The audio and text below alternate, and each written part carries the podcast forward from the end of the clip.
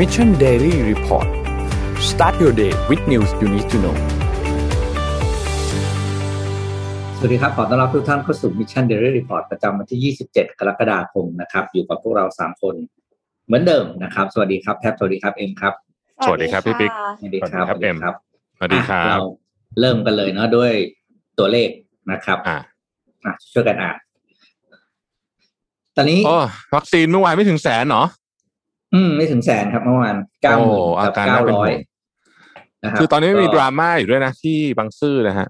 นี่เสริใช่มให้ใช่เลยเพราะเพราะว่ามีความจริงๆคือก็มีเงื่อนไขอาจจะใช้คำว่าเปลี่ยนรายวันแล้วกัน วันนี้อืมเปลี่ยนคนนี้ฉีดได้วันนี้ผู้ติดตามฉีดไม่ได้ วันนี้กลายเป็นอะไรคือ ประเด็นมันคือตรงนี้ครับผมว่าประเด็นคือเงื่อนไขเหล่านี้พอมันไม่นิ่งเนี่ย มันทำให้เกิดความสับสนของของประชาชนที่เขาอยากจะไปฉีด อ๋อใช่แต่ตอนนี้รู้สึกเหมือนเหมือนทางสคบกทมเองก็ยังคุยไม่รู้เรื่องนะเออเป็นคือเป็นเขาเรียกว่าคู่คู่คู่คู่ประสานที่ไม่ลงยังไม่ลงรอยกันตอนนี้ในเรื่องของการฉีดวัคซีนของของสองคนนี้นะประเด็นประเด็นเป็นสองคนหลักซะด้วย ใช่ครับ อืมอะเมื่อวานก็เลยได้แค่ข้าวเก้าหมื่นเท่านั้นเองอะนะครับ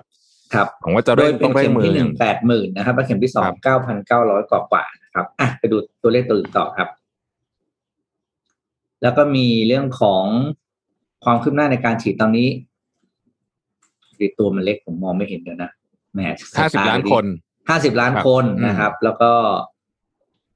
ยังต้องฉีดอีกวันละสามแสนเก้าหมื่นหกพันเจ็ดร้อยหกสิบเอ็ดโดสต่อวันนะครับ เพื่อให้ถึงเป้าหมายที่เราบอกว่าเราเหลือแค่เก้าสิบห้าวันเท่านั้นนะครับ ก็ประมาณสามเดือนด้วยกัน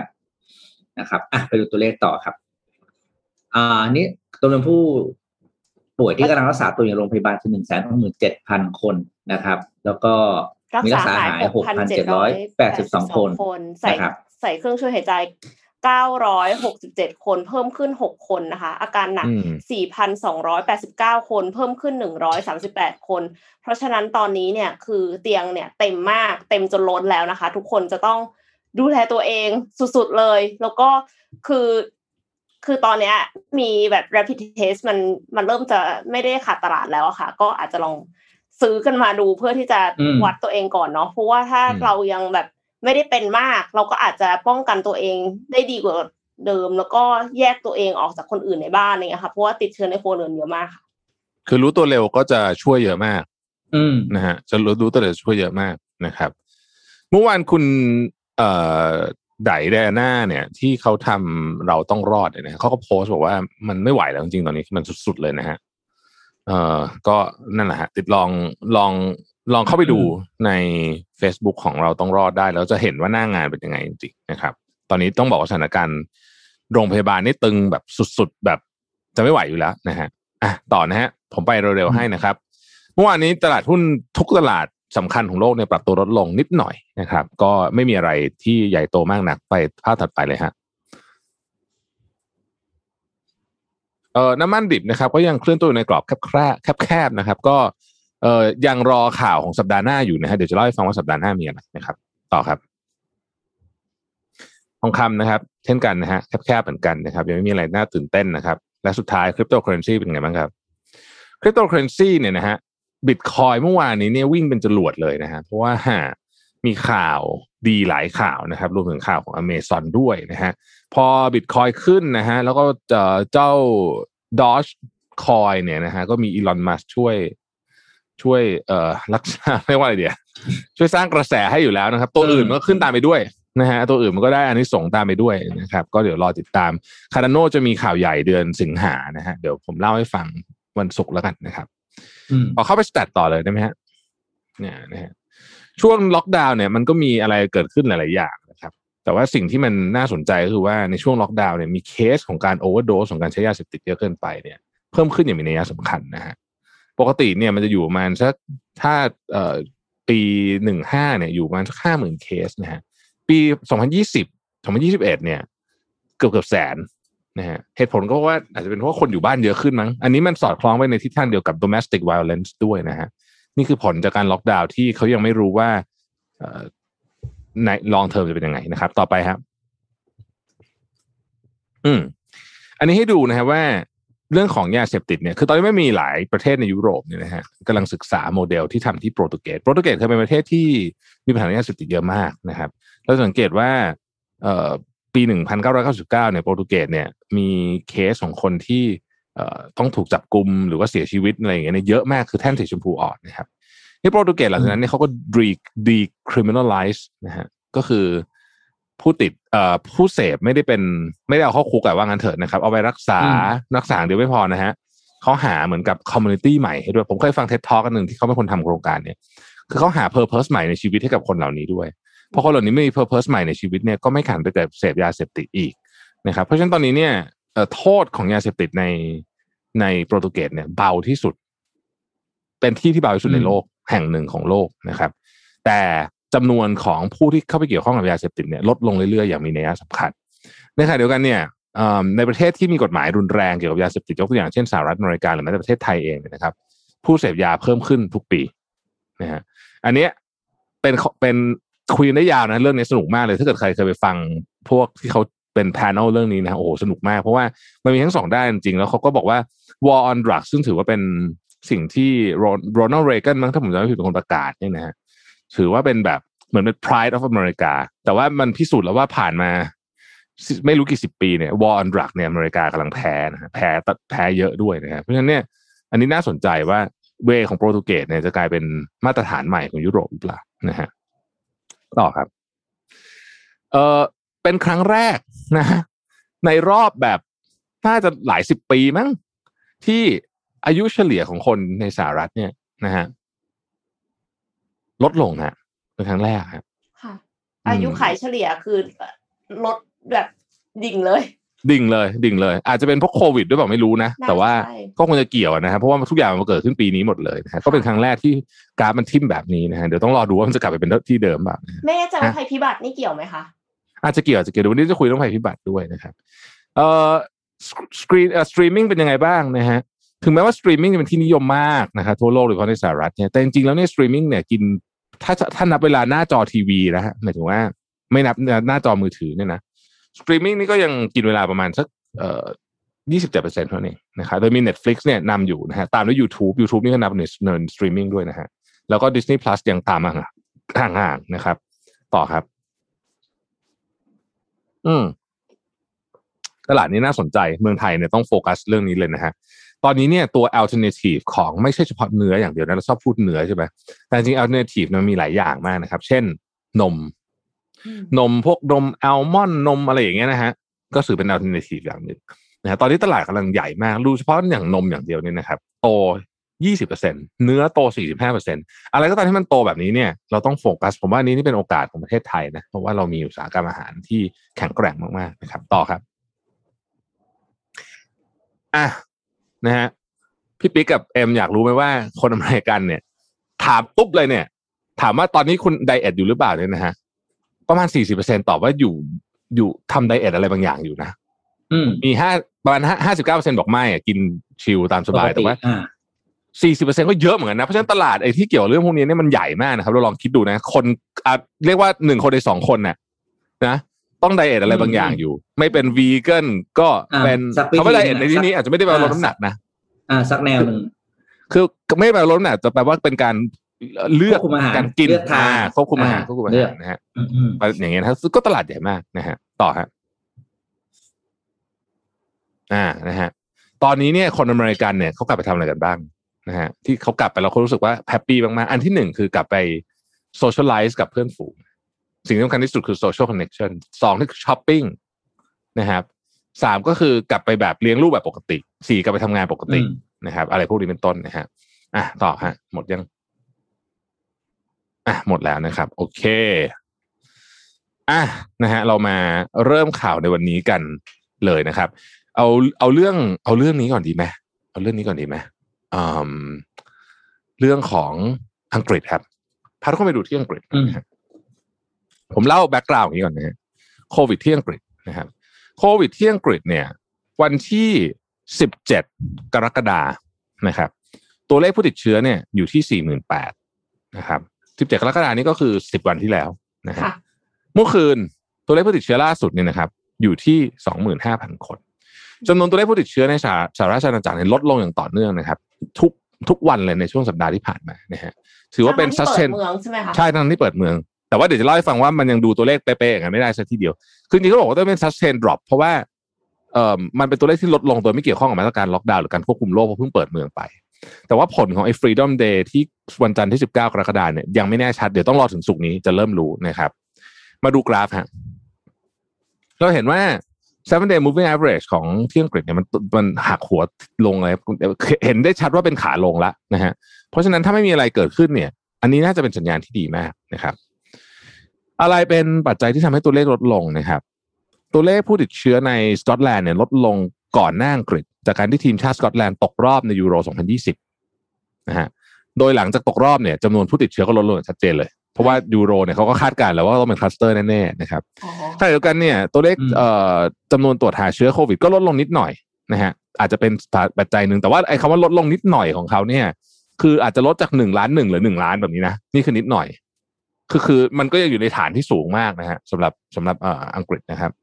แล้วก็อีกอันนึงคือสภาพอากาศตอนนี้ summer ใช่ไหม เนี่ยเดือนอะไรเนี่ยกรกฎา summer เลยนะฮะคนออกมาข้างนอกบ้านเยอะ คนใช้ชีวิตนอกบ้านเยอะความเสี่ยงน้อยลงนะฮะนอกจากนั้นเนี่ยตัวเลขนี้น่าสนใจครับ เนื่องจากอังกฤษใช้วัคซีนเอ่อสามตัวหลักก็คือไฟเซอร์โมเดอร์นาแล้วก็แอสตราเซเนกานะครับ NHS บอกว่าขออภัยครับ Office of National Statistics บอกว่าผู้ใหญ่ 92%อย่างน้อยฉีดไปแล้วหนึ่งเข็ม แล้วบังเอิญว่าไอ้หนึ่งเข็มเนี่ย เข็มเดียวก็ภูมิขึ้นแล้วใช่ไหม เพราะฉะนั้นเนี่ยเราก็สามารถอาจจะอนุมานได้เลยว่า 92%ของคนในอังกฤษเนี่ยมีภูมิบ้างแล้วนะครับ Real World Data แสดงให้เห็นว่าวัคซีน a s t r a z เซ e c a กับ Pfizer เนี่ยถ้าหนึ่งเข็มเนี่ยนะครับหนึ่งเข็มนะ ป้องกันเดลต้าได้ประมาณ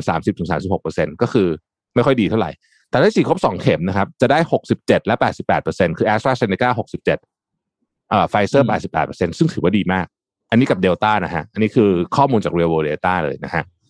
เอิ่ม ผลกระทบจาก Freedom Day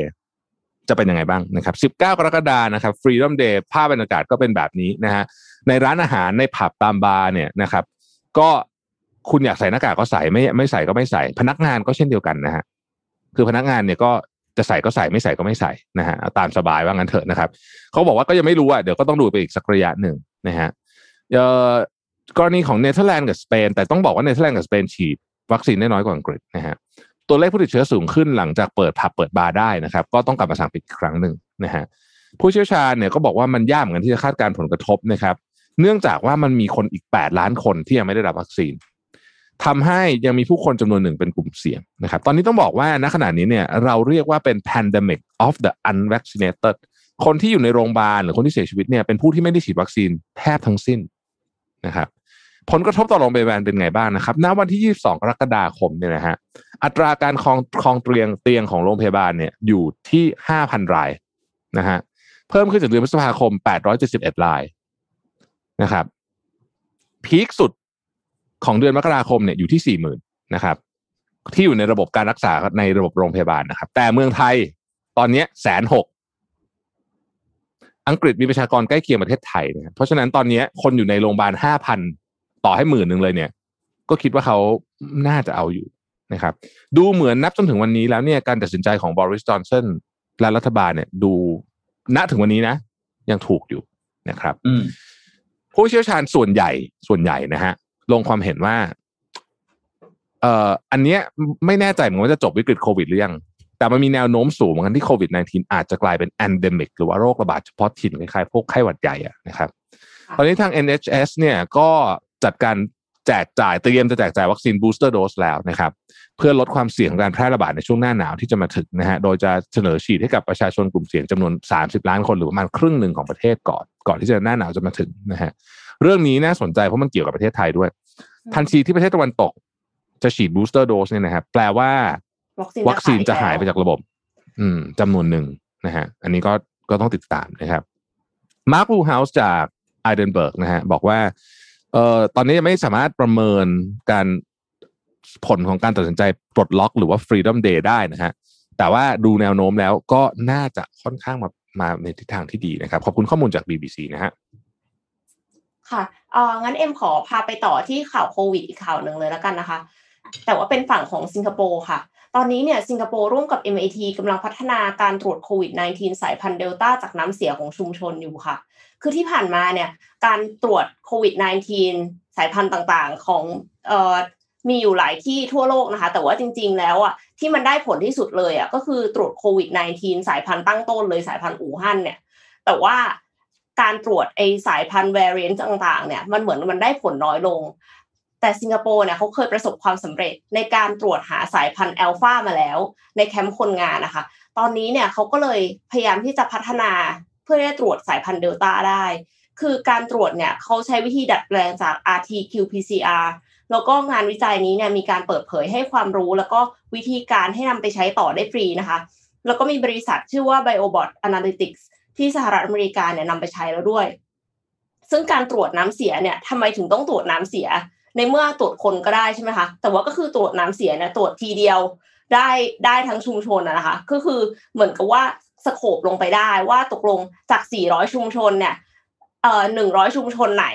ที่มีการติดโควิด -19 เป็นคลัสเตอร์ แล้วก็คือไม่ต้องมายุ่งกับร่างกายคนอะ คือมันก็ลดความเสี่ยงกับคนที่เป็นคนสวอปด้วยนะคะ แล้วก็คือลดจำนวนลงได้ แล้วค่อยแล้วค่อยทาร์เก็ตไป ปัจจุบันนี้เนี่ย National Environment Agency หรือว่า NEA หน่วยงานด้านสิ่งแวดล้อมของสิงคโปร์เนี่ย กำลังจับตาดู 200 ไซต์ ประกอบไปด้วยบ้านพักคนงาน บ้านพักผู้สูงอายุโฮสเทลแล้วก็กำลังจะเพิ่มเป็น 400 ไซต์ภายในปีหน้า เพราะฉะนั้นคือการตรวจของเขาอะ มันค่อนข้างที่จะปูพรม แล้วก็กว้างขวางได้มากกว่าการตรวจสวอปทีละคนทีละคนเหมือนที่บ้านเรากำลังทำอยู่อะค่ะ แล้วก็คือนักวิจัยจากสิงคโปร์ร่วมมือกับ MIT ในกลุ่มที่ชื่อว่า SMART เนี่ย กำลังพัฒนาเทคโนโลยีการตรวจน้ำเสียเพื่อหาโควิด -19 สายพันธุ์เดลต้าโดยเก็บตัวอย่างเนี่ยมีตัวอย่างจากมหาวิทยาลัยแห่งชาติสิงคโปร์ NUS แล้วก็มหาวิทยาลัยหนันหยางหรือว่า NTU ก็อยากที่จะเห็นสิ่งนี้ในเมืองไทยบ้างค่ะ เพราะว่าคิดว่าการตรวจคือเราเราแบบตรวจสวอปอะเราตรวจได้น้อยมากในแต่ละวัน แต่ว่าถ้าสมมติว่าเราสามารถที่จะเอาตัวอย่างน้ำเสียเนี่ยมาตรวจของแต่ละชุมชนได้เนี่ยมันก็จะสโคบดาวลงได้ แล้วก็คือประหยัดน้ำยาอันนั้นด้วยในขณะเดียวกันก็คือทำให้มันรวดเร็วขึ้นนะคะครับ ผมผมนิดนึงขอขอขอเสริมนิดนึงได้ไหมฮะ เออใช่เลยค่ะพี่ทัศจบแล้วค่ะ เออเสริมนิดนึงว่าเมื่อกี้มีคนถามว่าทำไมคนใช้ชีวิตอยู่นอกบ้านแล้วคนติดน้อยลงผมผมขออภัยผมอ่านอ่านอ่านไม่เคลียร์คือคำว่าใช้ชีวิตอยู่นอกบ้านเนี่ยหมายถึงคนออกมาใช้ชีวิตอยู่ outdoor มากขึ้นครับ ไม่ได้อยู่ในตึกอะนะฮะไม่อยู่ในตึกอืมมันก็เลยความเพราะว่าอากาศมันดีใช่ไหมเวลาเวลาเมืองนอกในเวลาอากาศดีอากาศถ่ายเทคนเขาก็ดีกว่าอยู่ข้างนอกหมดเลยนะฮะอยู่โอ้โหไปสวนเสริอืญมนี่คือคนแน่นนั่นแหละคือสาเหตุว่าทำไมมันถึงคนน้อยลงหรือแม้แต่กระทั่งเวลาอากาศดีเราจะสังเกตดูว่า ร้านอาหารตามยุโรปเนี่ยนะฮะมันจะมีที่นั่งข้างนอกโต๊ะที่นั่งข้างนอกเนี่ยจะเต็มก่อน นอกร้าน อ่าอืมนอกร้านจะเต็มก่อน ถ้าเกิดอากาศดี นะครับ นี่คือสาเหตุว่าทำไมคำว่าใช้คนถึงคำว่าใช้ชีวิตนอกบ้านไม่ได้หมายความว่าไปเข้าห้างนะเออใช่ใช่ใช่เข้าห้างก็แบบนอกบ้านคือนอกจริง ๆ คือก็คือไปเอาดอเอาดออืมอ่าออกใช่ออกคือออก outdoor จากระบบถ่ายแอทีร์เครื่องวีอ่าไม่ได้อยู่อืในมระบบเครื่องปรับอากาศอะอืมนั่นแหละอืมอะเดี๋ยวผครัมบพาไปดูที่ตูนิเซียครับตูนิเซียเนี่ยเป็นประเทศหนึ่งในทวีปน่าจะ แอฟริกาใต้นะถ้าผมจำไม่ผิด แต่ว่าตอนนี้คือเดือดมากในสถานการณ์การเมืองที่นั่นนะครับ เพราะว่าล่าสุดในเมื่อวันอาทิตย์ที่ผ่านมาเนี่ย ก็มีการรัฐประหารตัวเองนะครับ ก็คือตูนิเซียเนี่ยสถานการณ์คำพูดจริงก็เหมือนหลาย ๆ ประเทศทั่วโลกนะครับ ที่มีปัญหาเรื่องโควิด เศรษฐกิจนะครับ แล้วก็มีประชาชนเนี่ยออกมาประท้วงกันนะครับ สุดท้ายเนี่ย นายกรัฐมนตรีของตูนิเซียเนี่ยถูกไล่ออกนะครับ โดย โดยประธานาธิบดีคายเซยิดเนี่ยไล่นายกรัฐมนตรีคือนายฮาเชมมาชิชินะครับ แล้วก็เขาเรียกว่าหยุดเขาเรียกว่าหยุดความหยุดอำนาจของคณะรัฐบาลในการบริหารประเทศและรัฐสภาทุกอย่างนะครับ เพื่อที่จะควบคุมสถานการณ์เขาบอกว่านายกรัฐมนตรีเนี่ยมี มีผลงานในการบริหารจัดการเรื่องของโควิด แล้วก็เศรษฐกิจไม่ดีทำให้ประชาชนเนี่ยออกมาลุกคือต่อต้านนะครับ สุดท้ายก็เลยถูกไล่ออก แล้วก็ตอนนี้ตัวเขาเองเนี่ยก็กำลังอ่าเรียกว่าล่าสุดเนี่ยก็คือมีการออกกฎหมายเพื่อยุติเอกสิทธิ์และความคุ้มกันของสมาชิกสภาผู้แทนราษฎรนะครับ มีการประกาศแต่งตั้งนายกรัฐมนตรีคน จะมีการประกาศแต่งตั้งนายกคนใหม่โดยเร็วที่สุด เพื่อฟื้นฟูความสงบสุข แล้วก็ทำให้อำนาจในการบริหารของรัฐบาลเนี่ยกลับมาอยู่ในสภาวะปกตินะครับ แต่เนี้ยอืมทางประธานาธิบดีไซด์เนี่ยบอกว่าจะใช้เวลาประมาณไม่เกินหนึ่งเดือนนะครับ ก็บอกว่าเป็นเป็นเขาเขียนในในข่าวใน AP นะเขาบอกว่าเป็นเป็นเป็นสภาวะที่ยากลำบาก แต่ว่าด้วยความจะเป็นเรื่องความสงบสุขสู่ประเทศตุนิเซียเนี่ย ก็จะต้องจะต้องถูกอ่าเขาต้องเข้ามาจัดการเรื่องนี้โดยเร็วนะครับอืมไอ้ที่สำคัญอย่างหนึ่งที่ทาง AP ให้รายละเอียดเพิ่มเติมก็คือว่าตอนที่ประชาชนออกมาประท้วงเนี่ย ทางนายกรัฐมนตรีเนี่ยได้มีการใช้กำลังทางทางทางอ่าใช้ความรุนแรงกับผู้ชุมนุมนะก็เลยก็เลยรู้สึกเป็นที่มาสาเหตุสำคัญอีกอันหนึ่งแต่ว่าอันเนี้ยทางรอยเตอร์ไม่ได้ระบุเหตุผลนี้ไว้ ครับ ก็เป็นอีกหนึ่งประเทศที่ต้องดูว่าจะจะกลับมา เรียบร้อยสงบสุขได้หรือเปล่านะครับ ครับตูนิเซียก็ส่งใจไปช่วยเสริมให้ปิ๊กนิดหนึ่งตูนิเซียเอ่อประธานาธิบดีของตูนิเซียเนี่ยปกติเขาจะมีการแยกอำนาจการบริหารกันนะฮะคือรัฐบาลเนี่ยบริหารงานประเทศโดยมีนายกรัฐมนตรีนำประธานาธิบดีเนี่ยทำเรื่องต่างประเทศแล้วก็กลาโหมเท่านั้นนะครับ คนในรัฐบาลเนี่ย เมื่อวานนี้ก็ออกมาบอกว่า นี่คือการทำรัฐประหาร อืมแต่จริงๆก็ก็ก็ก็ขายอยู่นะฮะ แต่ดูแล้วเสียงประชาชนจะไปในแนวทางที่สนับสนุนเหมือนกันนะครับอืมเอ่อระบบบางประเทศนี่จะมีแบบนี้ก็คือมีทั้งประธานาธิบดีแล้วก็มี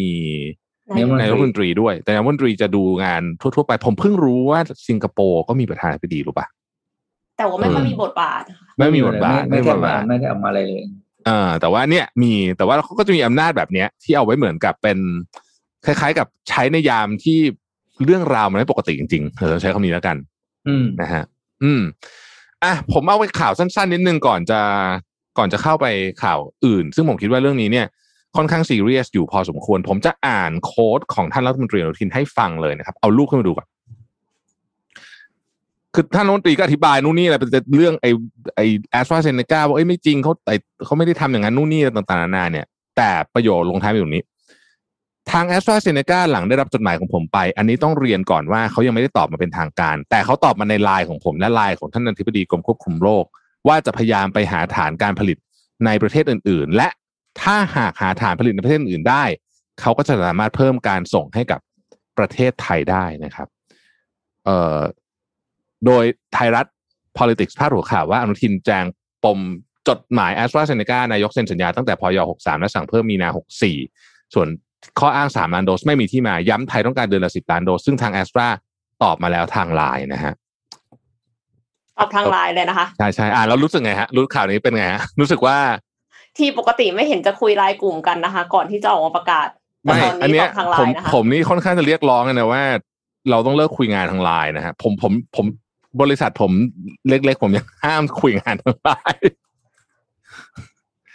อาจจะต้องเสนอค่ะ เสนอให้ให้เขาใช้อะไรเดีย ก็คือถ้าไม่ใช้อีเมลใช้ Slack นี่มันเป็นนี่มันเป็นจดหมายเท่านั้นน่ะ คือโอ้โหคืออีเมลนี่คือเอ่ออีเมลอีเมลนี่คือขั้นอีเมลก็โอเค อีเมลก็พอได้อ่าแต่ว่าไลน์เนี่ยนะ อืม ไม่น่าจะดีนะนะอืฮะมเออนะฮะอะเชิญฮะ ต่อเลยครับ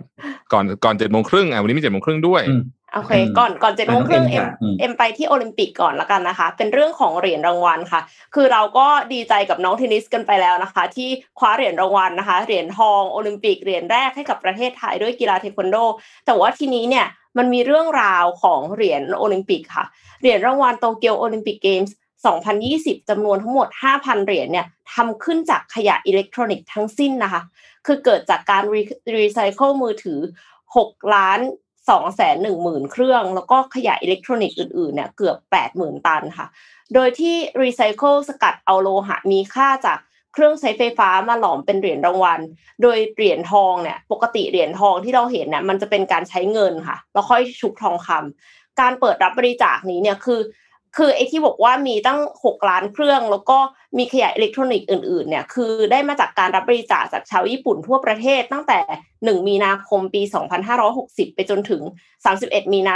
2562 นะคะ ก็นับเฉพาะมือถือที่บริจาคผ่าน NTT Docomo เนี่ยก็คือไอ้ที่ว่า6 6ล้านกว่าเครื่อง สกัดทองได้ 32 กิโลกรัม เงินได้ 3,500 กิโลกรัม แล้วก็ทองแดงได้ 2,200 กิโลกรัมค่ะ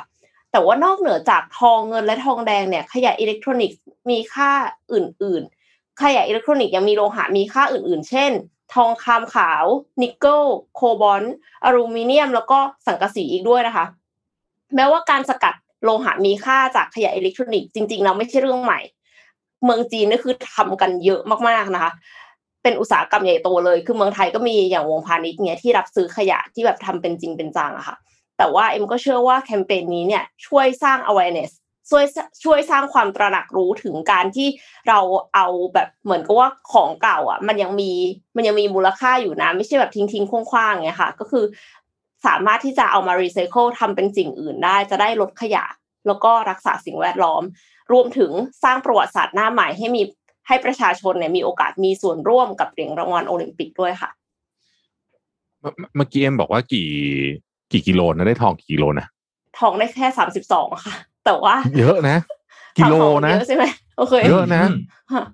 แต่เงินได้เออสามพันห้าร้อยแล้วก็ทองอืมแดงได้สองพันสองร้อยทองสามสิบสองกิโลนี่เยอะนะไม่แต่ด้วยเอาเรื่องอยู่เอาเรื่องอยู่ทมันก็น้อยกว่าอยู่น้อยที่สุดอยู่แล้วไงจำนวนเหรียญใช่ใช่ใช่ใช่เออตอนนี้มีเพิ่งมีคนสังเกตว่าผมใส่เสื้อโรบินฮูดเดี๋ยวนี้ใส่อยู่ตั้งนานละร้อนเลยยังคะ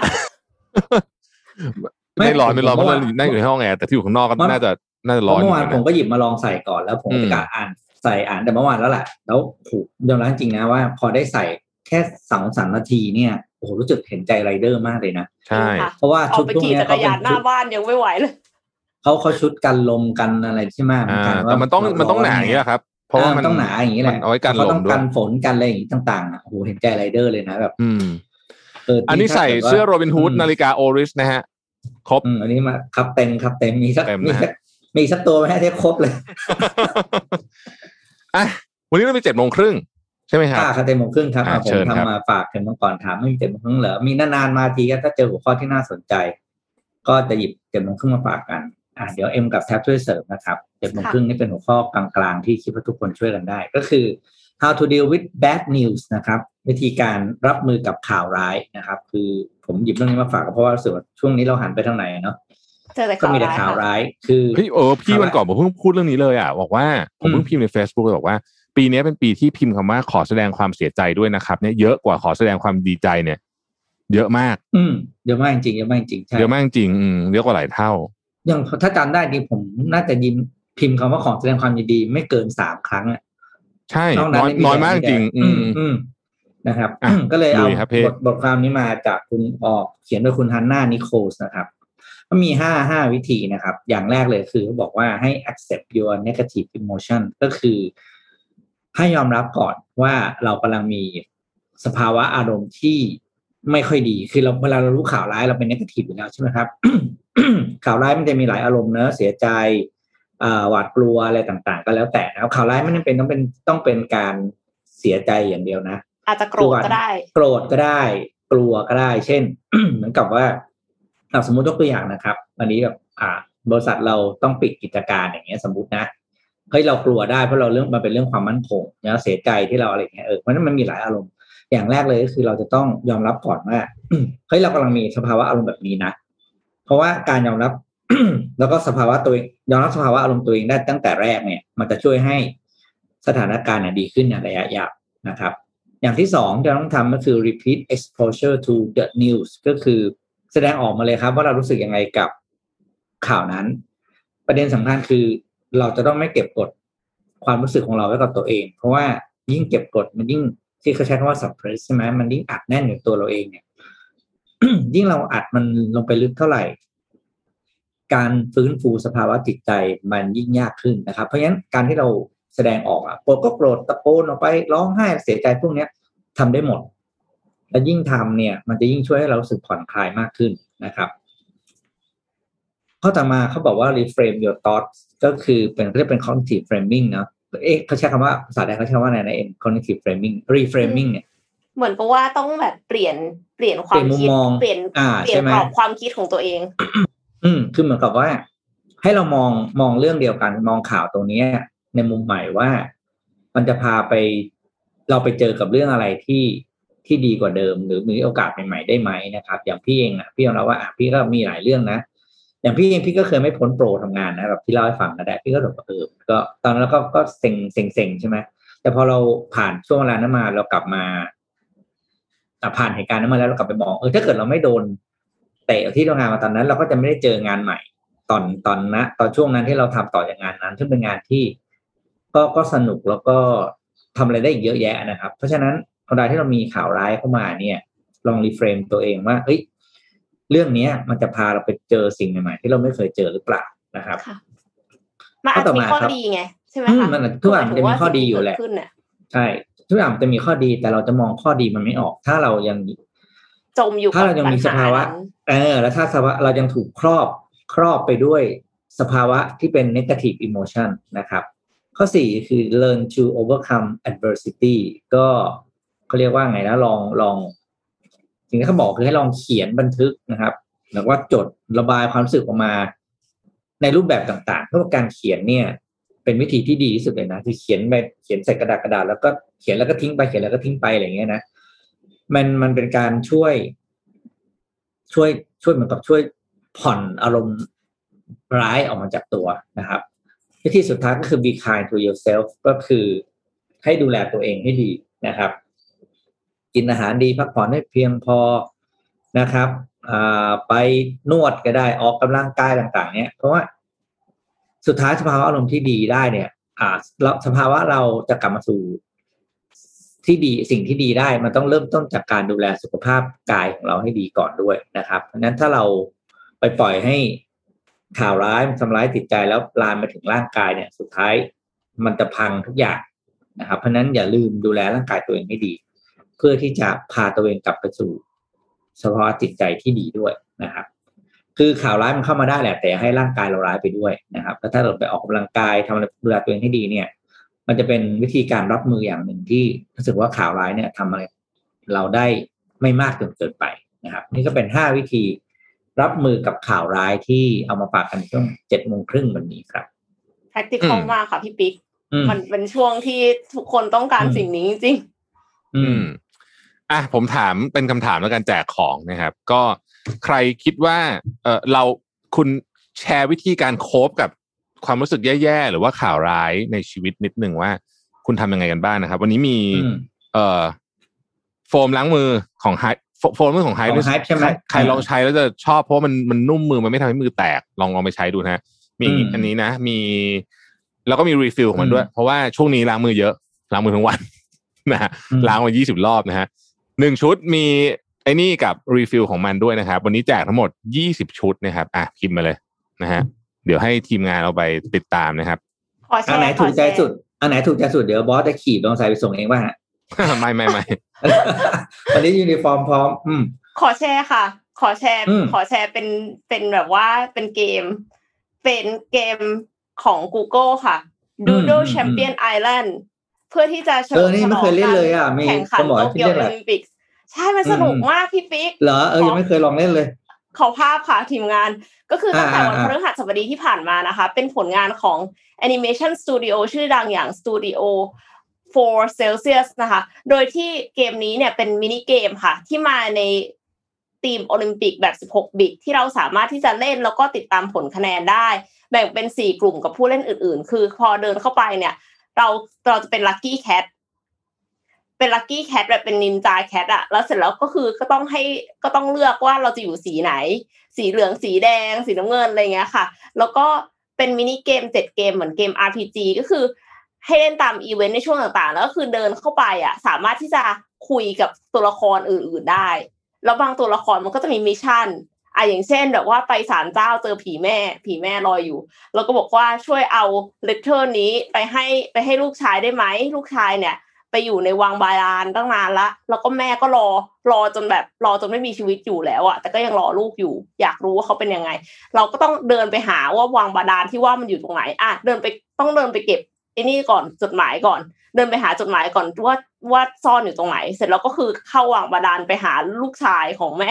แล้วเสร็จแล้วก็เอาเมสเซจไปให้ แล้วลูกชายก็ฝากบอกแม่ด้วยนะว่าสบายดีอ้าวก็ต้องเดินกลับไปหาไอ้ผีแม่ตรงนั้นอีกอะไรเงี้ย ก็คือมันก็จะมีภารกิจต่างๆ เก็บโทรฟี่ เก็บโทรฟี่ แล้วก็คือเวลาที่ไป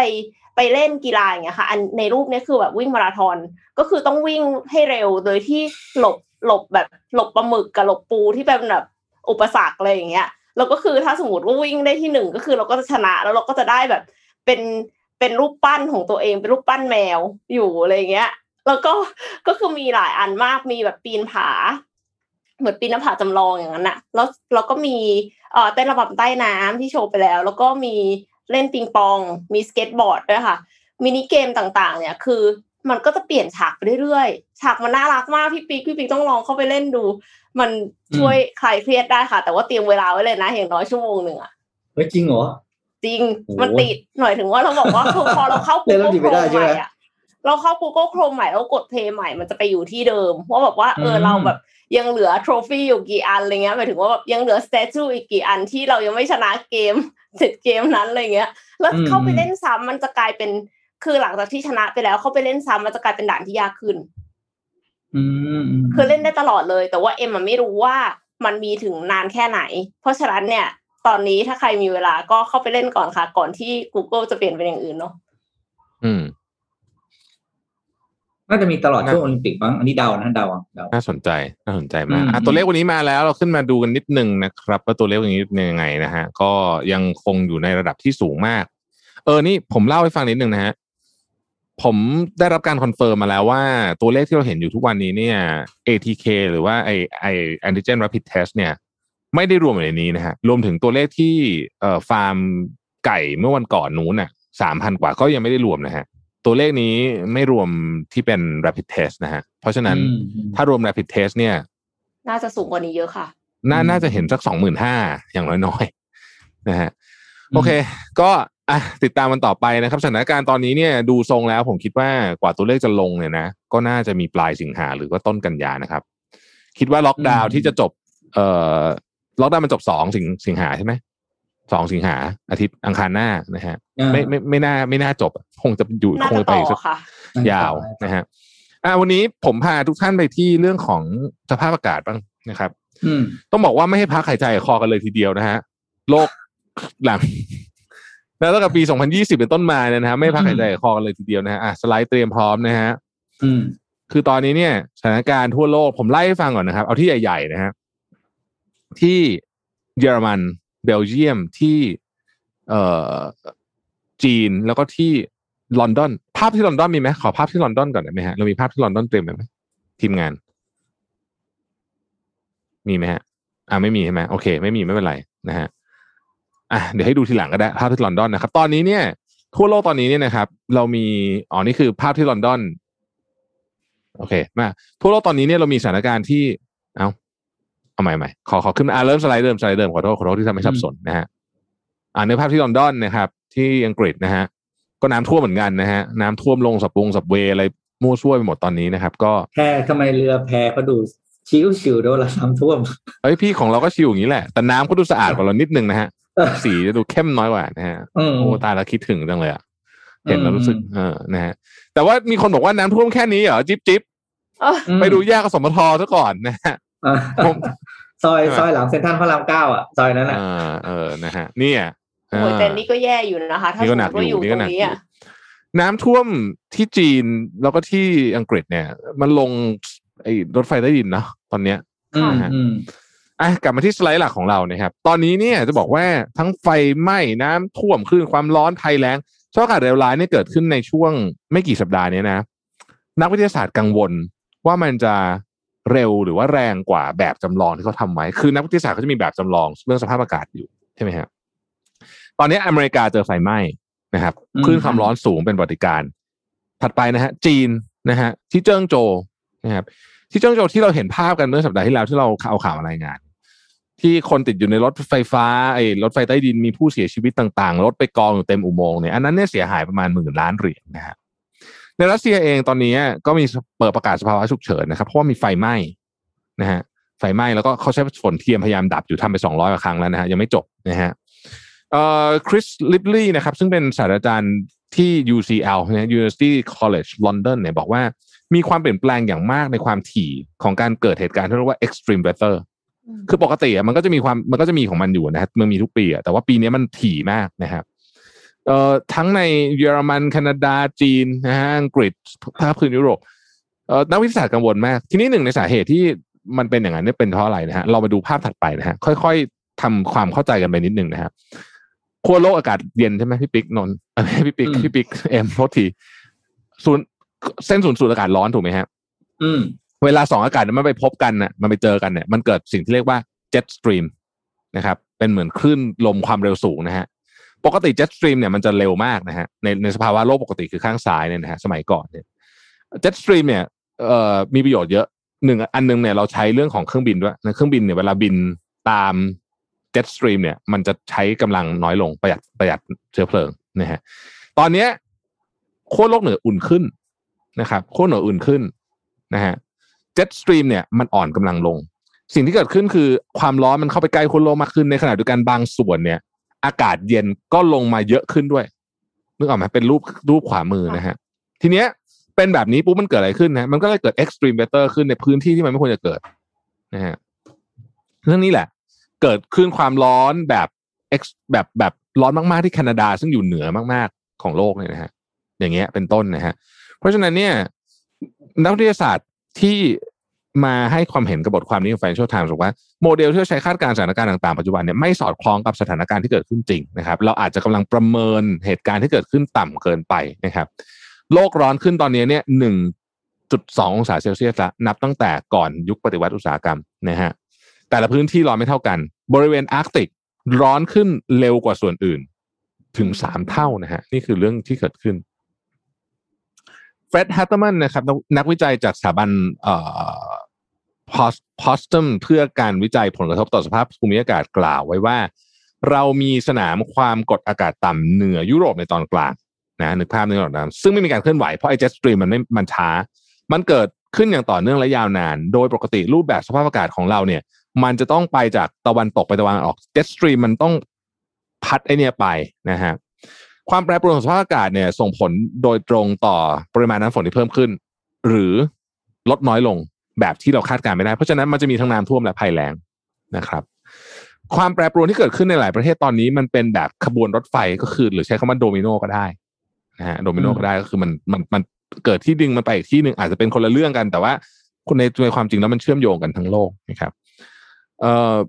ไม่ไม่ต้องสาไม่ต้องสงสัยเลยว่าสาเหตุมาจากไหนนะครับ สาเหตุมาจากสภาพภูมิอากาศ โลกร้อนที่กำลังร้อนขึ้นทุกปีนะครับ เราเคยคุยกันในรายการแล้วนะว่าจบโควิด เนี่ย เรื่องเนี้ยจะเป็นประเด็นสำคัญนะฮะยังไม่ทันจบเลยค่ะ กลัวมากเป็นผประมเด็นกลัวสำคัญแล้วค่ะ ผมกลัวอะไรรู้ไหมตอนเนี้ย กลัวว่า ไอ้น้ำท่วมเนี่ยครับ มันจะมาเมืองไทยอะอืมในขณะที่เรากำลังจัดการโควิดอยู่เนี่ยอืมเพราะว่าฤดูน้ำท่วมใกล้แล้วนะใช่ฝนตกทุกวันเลยค่ะอ่าฤดูน้ำท่วมใกล้แล้วนะครับ ถ้าลองนึกถึงสภาพว่า กรุงเทพตอนนี้ซึ่งกำลังแบบปั่นป่วนกับโควิดอยู่เนี่ยนะครับเพราะว่ากรุงเทพปริมณฑลนี่หนักสุดใช่ปะแล้วถ้ามีน้ำท่วมอีกอะตอนนี้เนี่ย พายุกำลังเข้าทั้งโตเกียวทั้งจีนนะฮะโตเกียวในยพายุกำลังเข้าอยู่นะฮะโอลิมปิกนี่จะเป็นยังไงบ้างก็ไม่รู้เพราะว่ากำลังจะมีแข่งรายการทุกวิ่ง outdoor เนี่ยเขาก็เป็นห่วงกัน ที่จีนก็กำลังมีพายุเข้านะครับเอออมน่าสนใจว่าเราจะโคบกับเรื่องนี้ยังไงนะ เพราะว่าอย่างถ้าเมืองไทยพี่ปิ๊กพี่พี่ปิ๊กกับเอ็มถ้าเกิดตอนนี้น้ำท่วมกรุงเทพนี่จะเป็นไงโหจบน่าข่าวจะแย่มากเลยค่ะ เพราะว่าแบบตอนเนี้ยเออมันมีขยะเยอะด้วย คือขยะไม่ว่าจะเป็นขยะพลาสติกจากการสั่ง Delivery ที่เยอะขึ้น แล้วก็อืมขยะหน้ากากอนามัยอะอืมคือกลายเป็นคนก็ว่าขยะติดเชื้อนะขยะติดเชื้อนะใช่ขายหน้ากากแล้วถ้าอนาสยมอะมติว่าแบบขยะติดเชื้อลงไปในน้ำที่ท่วม แล้วทุกคนก็คือได้รับผลกระทบเรื่องน้ำท่วมเนี่ยอุ้ยอย่างนี้ผู้ติดเชื้อโควิด -19 ไม่รู้จะเพิ่มขึ้นเออขนาดจริงๆไหไม่นแค่อะไรแล้ว คือห่วงคือห่วงคนที่ต้องถูก แยกออกมาอยู่นะพวกชุมชนน่ะ แล้วพอผมผมน้ำท่วมชุมชนตอนนี้เขาก็อยู่ลำบากอยู่แล้วใช่ไหมเขาต้องมาอยู่ข้างนอกกันอะผมรู้สึกว่าจะอยู่ยังไงอืมเราไม่เราไม่เราไม่มีการประชาสัมพันธ์เรื่องการจัดการขยะติดเชื้อ ตั้งแต่หน้ากากอะไรพวกเนี้ยได้ดีเท่าไหร่เลยนะ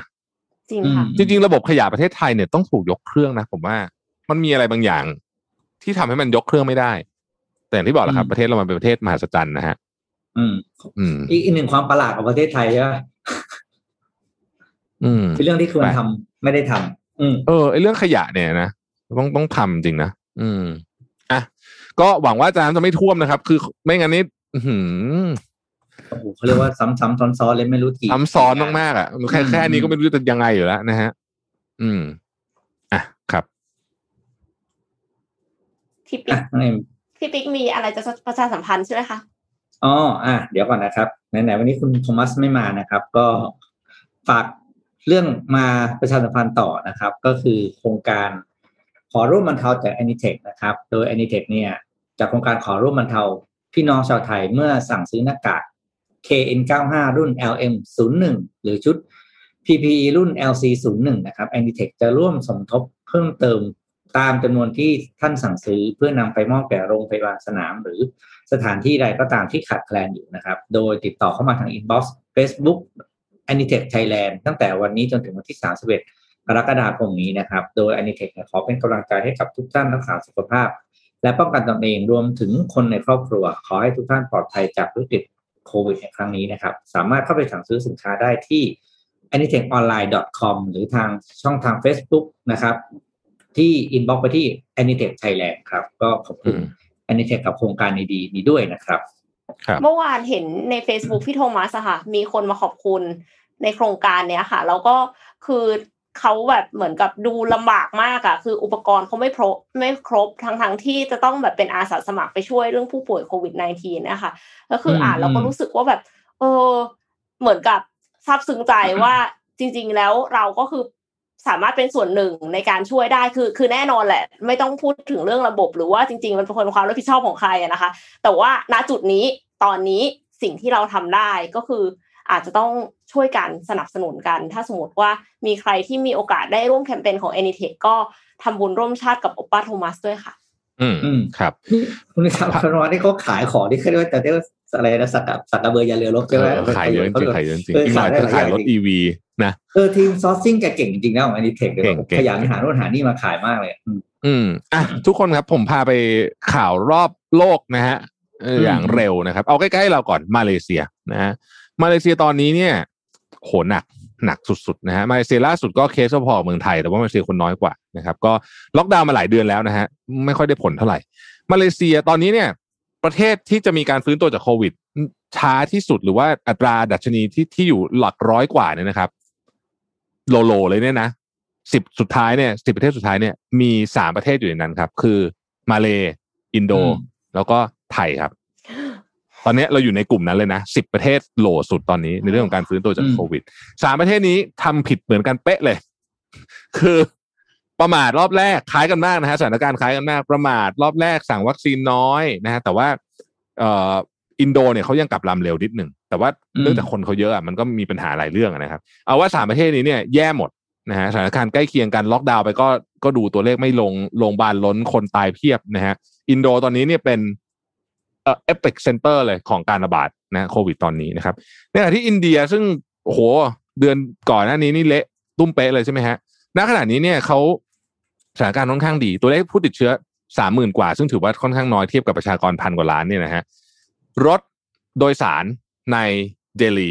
นะกลับมาให้บริการที่หนึ่งร้อยเปอร์เซ็นต์ capacity แล้วอืมแล้วคุณก็รู้ใช่ไหมว่ารถโดยสารที่อินเดียมันแน่นขนาดไหนเราเคยเห็นรูปใช่ไหมเอ่อก่อนหน้านี้เขาให้ ครึ่งเดียวนะครับ โรงหนังเปิดแล้วนะฮะคนเข้าดูได้ครึ่งหนึ่งนะครับ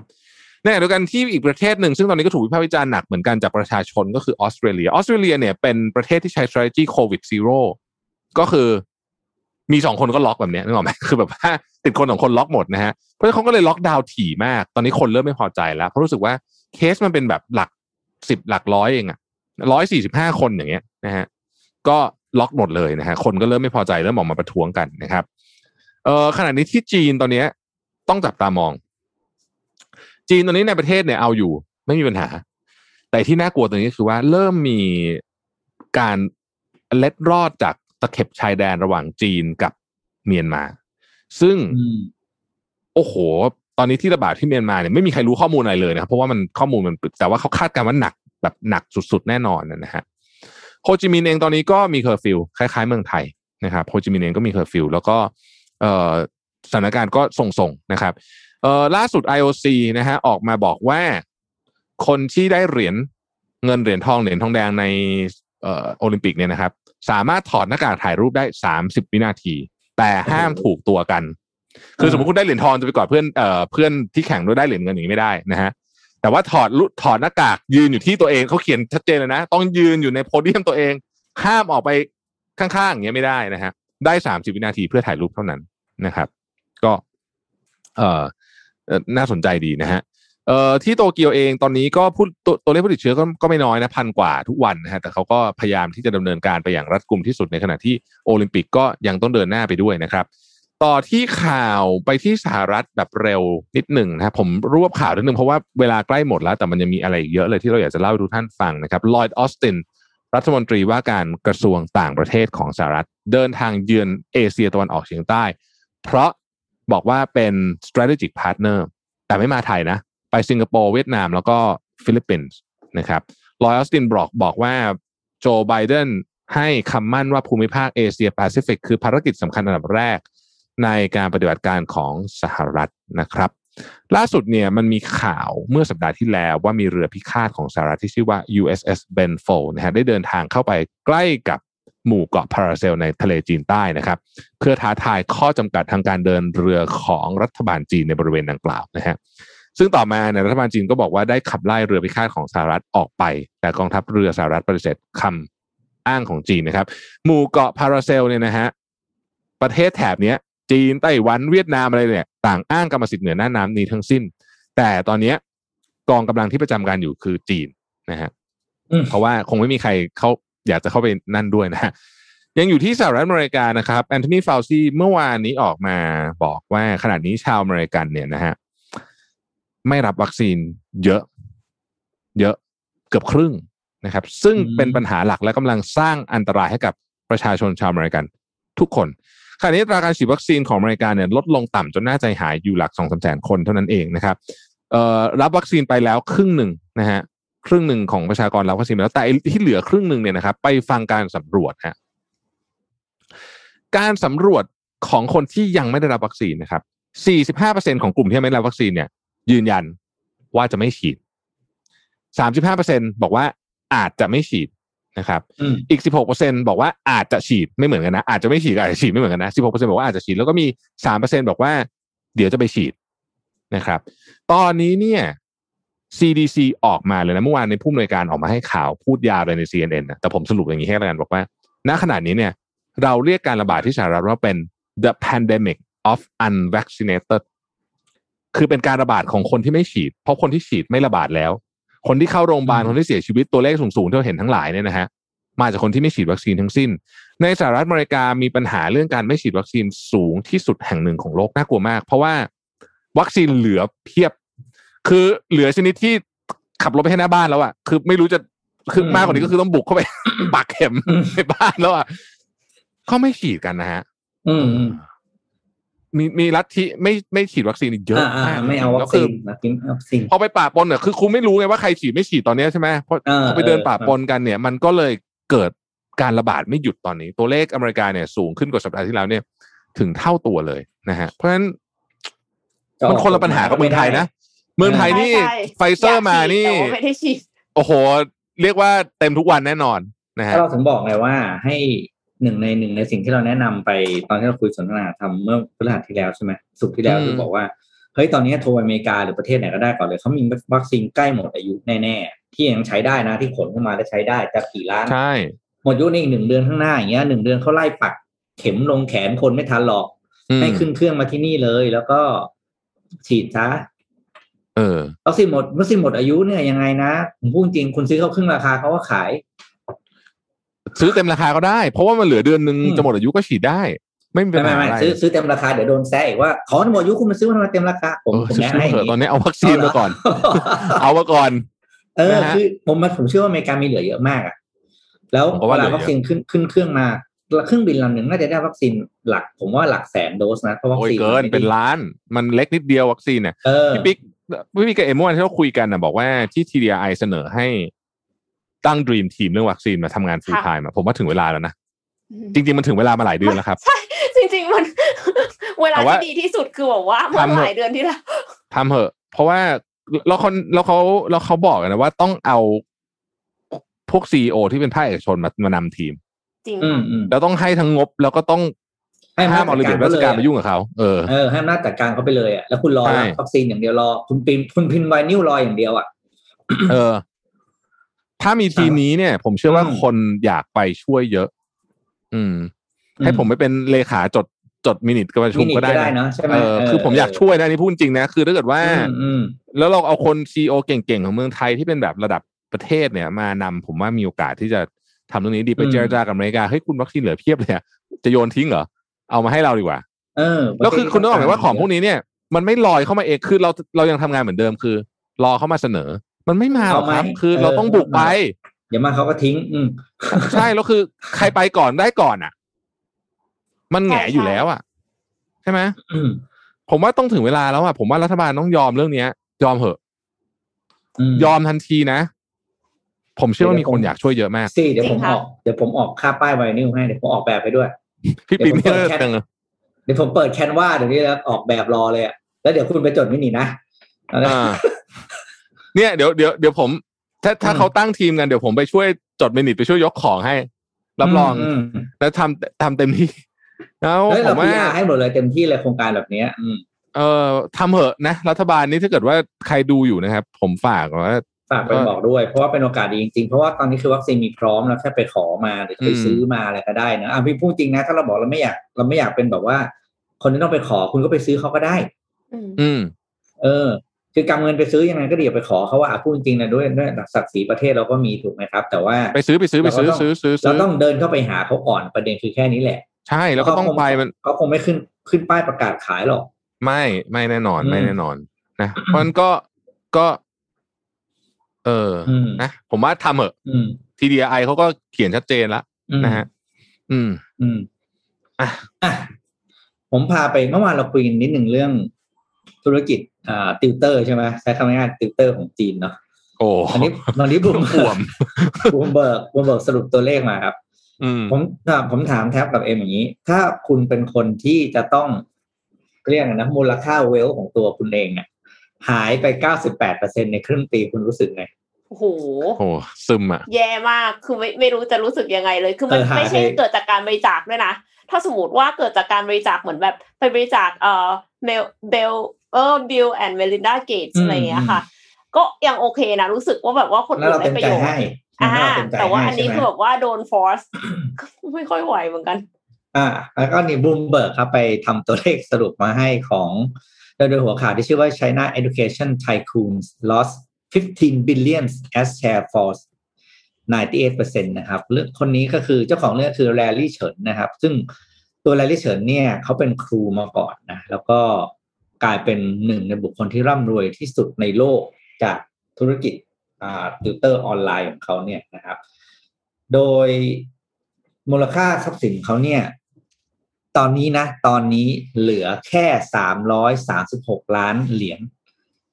นี่คือมูลค่าสองเปอร์เซ็นที่เหลือนะครับ คุณคูณกลับเข้าไปเก้าสิบแปดเปอร์เซ็นที่เหลือคือประมาณก็ประมาณสี่พันล้านเนี่ยเอาแบบกลมๆนะคุมในวัยสามพันห้าร้อยล้านเหรียญอะนะครับ โดย สาเหตุสำคัญอย่างที่ทราบกันว่าก็คือในช่วงมีข่าวมาประมาณสองเดือนละว่ารัฐบาลทางการจีนเนี่ยจะออกกฎบังคับ เกี่ยวกับเรื่องธุรกิจโรงเรียนติวเตอร์ โรงเรียนกวดวิชาทั้งหลาย ว่าห้ามเป็นธุรกิจที่แสวงหาผลกำไร แล้วก็พอมีมีคำสั่งเปรี้ยงเมื่อวันอาทิตย์ที่ผ่านมานะครับ โดยแลลี่เฉินเนี่ยเป็นหนึ่งในหลาย ๆ คนที่ได้รับผลกระทบจากคำสั่งนี้นะครับ โดยโดย ธุรกิจของแลลี่เฉินเนี่ยลองดูมูลค่ากราฟนะครับของโรงเรียนของเขาไอ้บริษัทเขาชื่อ เกาตู้นะครับถ้าผมอ่านผิดขอโทษทีนะครับเกาตู้ ADR เนี่ยนะครับ มูลค่ากราฟเนี่ยลดลงไป 98%จากวันที่สูงสุดเมื่อประมาณเดือนมกราคมที่ผ่านมานะครับ ดูมูลดูราคาหุ้นสิครับ ตอนนี้เหลือประมาณไม่ถึง ไม่ถึงสองเหรียญนะครับ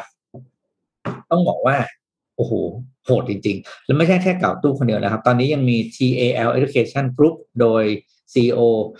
ชางบางบางจิ้นนะครับ ก็มูลค่าทรัพย์สินหายไปกว่า 1,400 ล้านเหรียญนะครับ แล้วก็ New Oriental Education and Technology Group คนนี้ก็ทรัพย์สินหายไปกว่า 600 เหรียญคนนี้เขาจะคนนี้เขาจะเล็กกว่านะครับ นี่ก็เป็นอีกหนึ่งตัวอย่างที่บอกว่าการทำธุรกิจในจีนบางทีมันก็มี external factor ที่เราคาดไม่ถึงเนอะมีความเสี่ยงว่าแล้วแล้วแล้วมันเสี่ยงแบบมันโหดมากเลยนะไอ้เออความเสี่ยงของประเทศจีนเนี่ย อืมโอ้โหดจริงนะ แบบคือพี่สั่งดูดีๆทีนึงก็เรียกว่า อืม แต่ก็ยอมรับว่าโอเคเขามาเล่นกับธุรกิจการศึกษาก็เป็นเรื่องที่ถูกต้องเพราะว่าการศึกษาพูดจริงมันคือเรื่องนโยบายความเท่าเทียมไง เออคืออาเคคือเขาบอกว่าอย่างนี้อะผมอธิบายเออให้ฟังส่วนท่านที่ท่านที่งงว่าทำไมเขาถึงต้องไปต้องไปเหตุผลของรัฐบาลแล้วกันนะครับอ่าคือไปฟันคุณจะลงดาบตรงนั้นชอบไม่ชอบก็เป็นอีกเรื่องหนึ่งคือเหตุผลรัฐบาลเขาบอกอย่างนี้เขาบอกว่า การศึกษาในจีนเนี่ยมันเหลื่อมล้ำมาก คนรวยคนมีตังค์ส่งลูกไปเรียนแล้วมันก็เก่งเก่งเก่งเก่งขึ้นไปอะนะฮะจริงๆก็คล้ายๆเมืองไทยแหละเก่งขึ้นไปเยอะๆเลยเนี่ยนะฮะแล้วก็เอ่อมันก็ทำให้ฐานะฐานะ มันก็ยิ่งตะห่างถ่างกันเข้าไปอีกเขาเลยบอกว่าหนึ่งในปัจจัยคือ โรงเรียนกวดวิชาอืมนะฮะก็หวยก็ออกที่โรงเรียนกวดวิชาแต่เขาบอกอย่างนี้นะครับ มันคือโรงเรียนกวดวิชาเฉพาะที่วิชาตรงกับในภาคการศึกษาหลักอ่าคือสมมติคุณสอนวิชาอื่น เช่นที่ภาคการศึกษาหลักไม่ได้สอนเนี่ยเขาไม่ทำอะไรคุณนะก็คุณก็สอนไป ก็คือโรงเรียนสอนพิเศษปกติ อืมขอให้โรงเรียนสอนพิเศษเป็นโรงเรียนสอนพิเศษจริงอืมๆนะฮะทีนี้เนี่ย ผมว่ามัน มันมันมีหลายมุมที่น่าสนใจในประเด็นนี้นะคืออีกอีกฝั่งหนึ่งก็บอกว่า เฮ้ยแต่ว่า คือพวกพี่ปิ๊กเรียนพิเศษปะผมเรียนเอ็มเรียนปะเนี่ย โอ้ยคุณเอ็มเนยเรีเรียนธรรมดาค่ะเรียนธรรมดาเรียนเยอะผมยังไม่มากเรียนธรรมดาผมยังไม่เรียนเลยคุณถามผมเรื่องเรียนพิเศษ ผมไม่เรียนอ้อผมเคยเรียนทีตอนตอนสอบ GMAT กับ TOEFL แค่นั้นแหละนอกนั้นก็ไม่ไม่เรียนละผมเนี่ยมปลายเนี่ย อยู่แต่สยามเรียนพิเศษเออเรียนโคตรหนักเลยนะเออแล้วก็รู้สึกว่าแบบ ไม่ได้สนใจที่เรียนในห้องเลยนะพูดจริงนะซึ่งพอมาคิดย้อนหลังกลับไปเนี่ยรู้สึกว่าเออมันก็ไม่ค่อยถูกซะทีเดียวนะ คือเหมือนกับว่าเราก็ควรจะต้องทำให้การศึกษาในห้องเนี่ยมันดี แล้วก็เรียนพิเศษควรจะมีให้น้อยที่สุดอืมเด็กมันจะได้มีชีวิตบ้าง นะฮะอืม แต่ว่ามันก็มีหลายหลายมุมแหละ อืม มีครูบางคนนะคะที่ที่สอนทั้งในห้องธรรมดาเนี่ย แล้วก็สอนพิเศษ แล้วเสร็จแล้วสอนพิเศษเข้มข้นกว่าตอนสอนในใช่ใช่ห้องธรรมดาคือแบบเพลนเพลน แต่ว่าในขณะเดียวกันก็คือมันจะมีบางวิชาที่เราสอนเราเรียนในห้องอะ มันเป็นสิ่งที่จำเป็นอาสมมติเคมีอย่างเงี้ย เคมีเนี่ย เวลาที่เรียนในห้องเนี่ยต้องทำแหละ เพราะฉะนั้นเนี่ยอันเนี้ยคอมโพเนนต์เนี้ยมันยังขาดไม่ได้ ในขณะเดียวกัน คือมันมีหลายอย่างที่ไม่เข้าใจยากมากเลยอะถ้าอาจารย์อุไม่พูดเนี่ย ก็จะไม่เก็ตว่าแบบอ้าวมอ๋อโอเค จริงๆแล้วเหมือนกับ มันมีกฎแบบเหมือนแปดสิบเปอร์เซ็นครอบคลุมแปดสิบเปอร์เซ็นประมาณนี้ แต่ว่าคือในห้องเนี่ยจะสอนแบบร้อยเปอร์เซ็นคือหมายความว่า ข้อยกเว้นต่างๆ นี่คือเราต้องรู้หมด กลายเป็นว่าข้อมูลมันเยอะไปจำไม่ได้อะไรอย่างเงี้ยค่ะ คือเหมือนกับอืมมันมีหลายฟังก์ชันของการเรียนพิเศษอะคือถ้าเป็นกรณีของอาจารย์อูอย่างเงี้ยเอ็มรู้รู้สึกว่าถ้าไม่มีอะเฮ้ยเอ็มจะไม่เข้าใจเคมีเลยนะเอ็มจะงงไปเลยเพราะว่ามันแบบเหมือนกับตอนที่เรียนในห้องอะมันลึกไปหรือมันเยอะไปอะไรประมาณเนี้ยค่ะ จริงจริงๆอาจารย์อาอาจารย์อูสอนสอนเก่งจริงเฮ้ยแต่ผมผมอยากตั้งข้อเสนอพี่อยากตั้งข้อเสนออย่างนี้ อย่างนี้เอ็มเอ็มหรือพี่ปิ๊กว่าเขาไม่ได้แค่ปิดโรงเรียนสอนพิเศษนะสิ่งที่เขาทำคู่กันก็คือว่าเขาพยายามเอาเทคโนโลยีอะไรมาเนี่ย เพื่อ make sure ว่า เอ่อมามาตรฐานของการสอนน่ะ ของในห้องอะ มันใกล้เคียงกันด้วย คือมันต้องมาคู่กันด้วยโอเคไม่ใช่ว่าแบบ โอเคเลิกไม่ให้เรียนพิเศษ แล้วก็แบบโอ้สอนตามมีตามเกิดไม่ได้ ใช่ไหมอืมใช่ค่ะ คือถ้าถ้าถ้าในห้องเรียนอะยังเรียนไม่เข้าใจเสร็จแล้วไปตัดทางการเรียนพิเศษอีก กลายเป็นว่าคุณภาพของเยาวชนในประเทศเนี่ยก็จะลดทวบเลยนะคะทีเนี้ย ถูกต้อง เพราะฉะนั้นมันต้องทำมาคู่กันอันเนี้ย แต่ผมเห็นด้วยนะว่าการเรียนพิเศษทำให้ทำให้เหลื่อมล้ำนะอืม อืมทำให้เหลื่อมล้ใช่ค่ะำอืมก็คือมีเงินมากกว่าก็คือซื้อครูที่แพงกว่าได้ ครูที่แพงกว่าก็อาจจะเป็นครูที่ดีกว่าก็ได้ไม่แน่ ไม่แน่เหมืสอนกายสกายแคสโซไงสกายแคสโซอ่าอืมแต่เออที่แบบ ไม่แล้วแล้วเมืองจีนอันนั้ก็นมีบรรยากาศแบบนั้นก็เหมือนกันนะ คือแบบว่าแข่งกันเอาลูกต้องเข้ามหาวิทยาลัยได้อะไรอย่างเงี้ย มันมหาวิทยาลัยชั้นดีได้อะไรแบบเนี้ย เออแต่ผมว่าเมืองไทยเนี่ยหนักกว่าอีกอันนี้พูดจริง เมืองไทยเนี่ย ตอนเนี้ย เอ่อระบบการศึกษาโรงเรียนอินเตอร์ เนี่ย มันจะทำให้ไอ้เนี่ย ยิ่งถ่างขึ้นไปอีก อืมแล้วแพงมากโอ้โหคือแต่ละเทอมนี่คือแบบอืมแพงมาก โรงเรียนอินเตอร์ไทยเนี่ยนะพูดจริงนะ เป็นธุรกิจที่กำไรดีมาก อืมผมผมผมเคยคิดมาตลอดว่าเฮ้ยแบบแล้วคุณไม่เสียภาษีด้วยนะธุรกิจโรงเรียนอะอ๋อกำไรดีมากนะไม่เสียภาษีด้วยนะค่ะเอ่อได้รับการยกเว้นภาษีนิติบุคคลนะฮะ แล้วก็แต่ว่าประเด็นก็คือว่า คนที่จะทำได้เนี่ย จะต้องมีคอมมิชเมนต์อันหนึ่งคือคุณต้องดูแลชีวิตลูกคนอื่นได้ ซึ่งอันเนี้ยเป็นความรับผิดชอบอันสุดแสนจะยิ่งใหญ่ อืมนะก็เฮ้ยระบบการศึกษาไทยพูดได้ยาวอะ ต้องลื้อกันเยอะเลยล่ะอืมอืมอืมเป็นวันหลายวันด้วย จิ้มจิ้มตรงไหนไปรื้อหมด จิ้มตรงไหนไปรื้อหมด อืมเฮ้ยเมืองไทยนี่มันมีอะไรต้องรื้อเยอะจริงๆนะมันต้องมีคนใช่มา เออ พี่ปิ๊กมีข่าว Zomato ใช่ไหมครับ ที่อินเดียใช่ไหม อ๋อ Zomato ใช่ไหมครับ อ่าอ่าเออก็เป็นหนึ่งในสตาร์ทอัพตัวใหม่เอ้ยไม่ใช่ตัวใหม่เขาเรียกว่าเป็นตัว IPO ตัวใหม่ที่ได้รับกระแสตอบรับแบบชนิดที่ว่า ผมจะใช้คำว่ามโหฬารเนอะอืมคือมูลค่ากับผมเล่าให้ฟังเร็วๆแล้วกันคือมูลขึ้นกราฟมาได้เลยครับ อ่า จะได้จะได้ดูอ่าดูภาพไปแล้วก็เล่าไประหว่างภาพ คือมูลค่าการจอง IPO เขาเนี่ย ก็หลายเท่ามากของของมูลค่าที่ที่เปิดจอง แล้วก็พอวันที่เข้าเทรดในตลาดเนี่ยอันนี้ดูก็ได้ดูดูดูธุรกิจขนส่งอาหารในอินเดียนะครับว่าการเติบโตมันเป็นยังไงนะครับโซมาโตเนี่ย financial ไอตัว ฟิกเกอร์เนี่ยเห็นสีแดงเนี่ย คือตัวเลขของมูลค่าการให้จองนะครับไอ้ยมูลค่ามูลค่าของปีสองศูนย์มูลค่าธุรกิจนะครับ ดูดูดูเส้นขวาสุดก็ได้ ดูดูดูตัว gross merchandise volume ก็ได้นะครับ คือขึ้นไปถึงประมาณพันห้าพันห้าล้านเหรียญสหรัฐอืมนะครับขณะที่ปี2019อยู่แค่ครึ่งเดียวเองนี่เป็นเหตุผลว่าธุรกิจอ่าตัว Delivery ในอินเดียตอนนี้เนี่ยกำลังโอ้โหเรียกว่า เติบโตอย่างมาก ถ้าใครคิดว่าในไทยโตแล้วต้องมาดูที่อินเดียครับโตขนาดนี้จริง ๆ แล้วก็เป็นธุรกิจที่น่าจับตามองว่าจะมี player ใหม่ ๆ เข้ามาหรือเปล่า เพราะว่าอย่าง s o m a t o หรืออีกหลายๆรายเนี่ย แต่ละคนก็จะมี partner ใหญ่ๆ back เขาอยู่อยู่แล้วเนี่ยมันไปด้วยกันมันก็เลยกลายเป็นว่ามันโมเดลการเติบโตของธุรกิจเดลิเวอรี่มันจะคล้ายกันครับ คือคุณต้องมี partner เป็นคนที่เป็นคนขายของ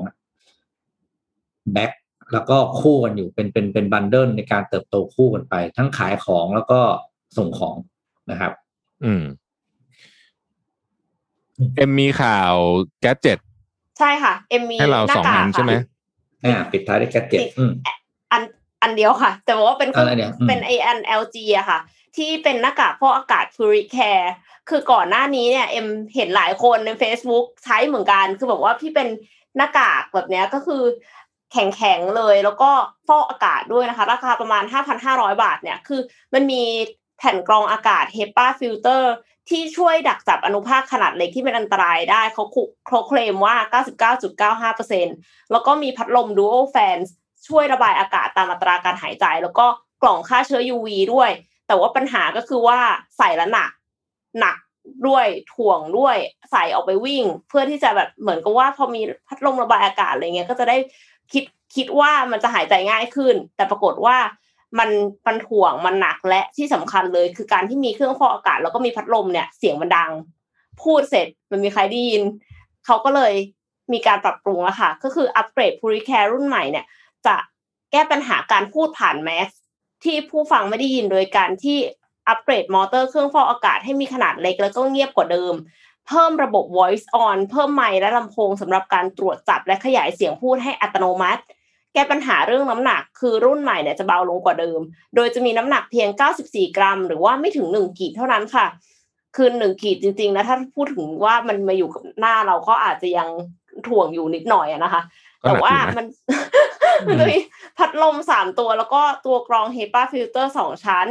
แบตเตอรี่เนี่ยหนึ่งพันมิลลิแอมใส่สบาย เขาบอกว่าได้นานกว่า 8 ชั่วโมง แล้วก็ชาร์จไฟผ่านทาง USB ให้เต็มภายใน 2 ชั่วโมงได้ ดังนั้นก็คือถ้าใครที่ยังต้องออกไปข้างนอก แล้วก็ใส่หน้ากากหลายชั่วโมง แล้วรู้สึกว่าหายใจไม่ออก ก็อาจจะลองดู Puricare เป็นเป็นออปชันหนึ่งนะคะค่ะ พี่ถามหน่อยสิมันมันมันมันมันสู้กับไวรัสได้ใช่ไหมหมันถึงว่ามันกันโควิดใช่ปะก็ไอ HEPA filter เนี่ยค่ะเขาก็เคลมว่าอย่างนั้นนะคะ มัน H13 class ดักจับอนุภาคขนาดเล็กในอากาศที่เป็นอันตรายได้ถึง 99.95%อ่า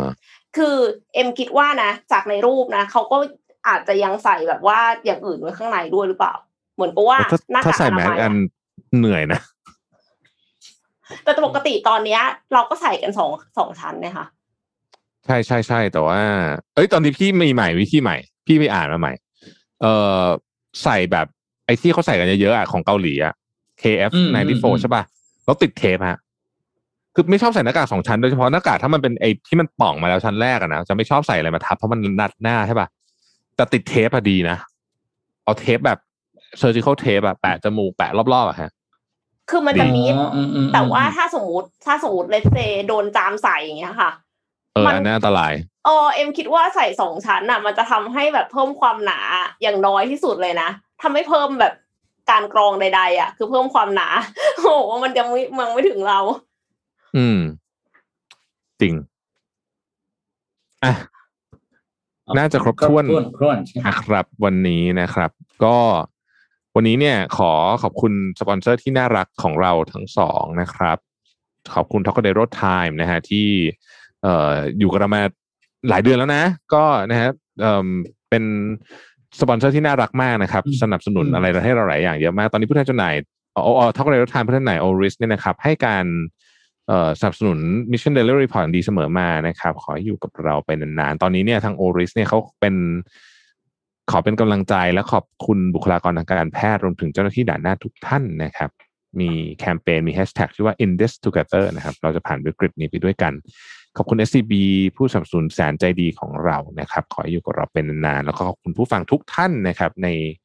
ทุกๆ เช้านะครับ เราสัญญาว่าจะหาข่าวดีๆ มาให้ทุกคนเช่นเคยนะครับพรุ่งนี้วันหยุดแต่เราไม่หยุดนะครับพรุ่งนี้ยัง